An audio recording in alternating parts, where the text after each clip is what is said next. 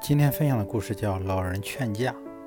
有一次，在某市一条车水马龙的大马路旁边，围了一大群人。原来是一对年轻夫妇在吵架。男的30来岁，戴副眼镜，看模样像是一位高校教师；女的面容憔悴，哭得十分伤心，吵着要撞汽车寻死。那男的大声责骂妻子没知识，跑到大马路当众出丑，粗话连串，越骂越凶。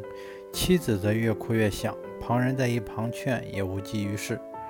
这时有位老人镇定自若地上前拍了拍那男的肩膀，说：“你戴了副眼镜，像个教授，你有知识就不要闷在肚子里，要拿出来用。”老人把用字音拖长，讲得很响亮。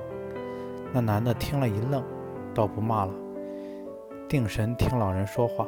老人停顿了一下，接着又说：“你应该用你的知识来说服你的妻子，如果你只会跺脚，只会骂，不也变得很平常没知识了吗？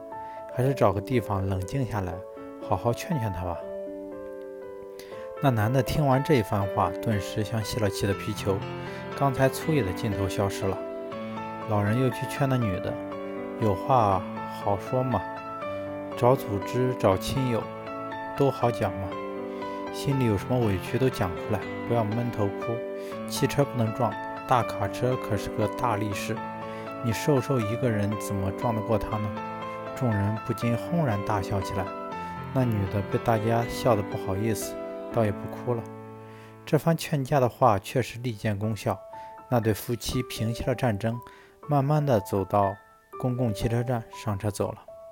劝说别人应该从对方最在意的方面入手，当他开始注意自己形象的时候，你就很容易成功了。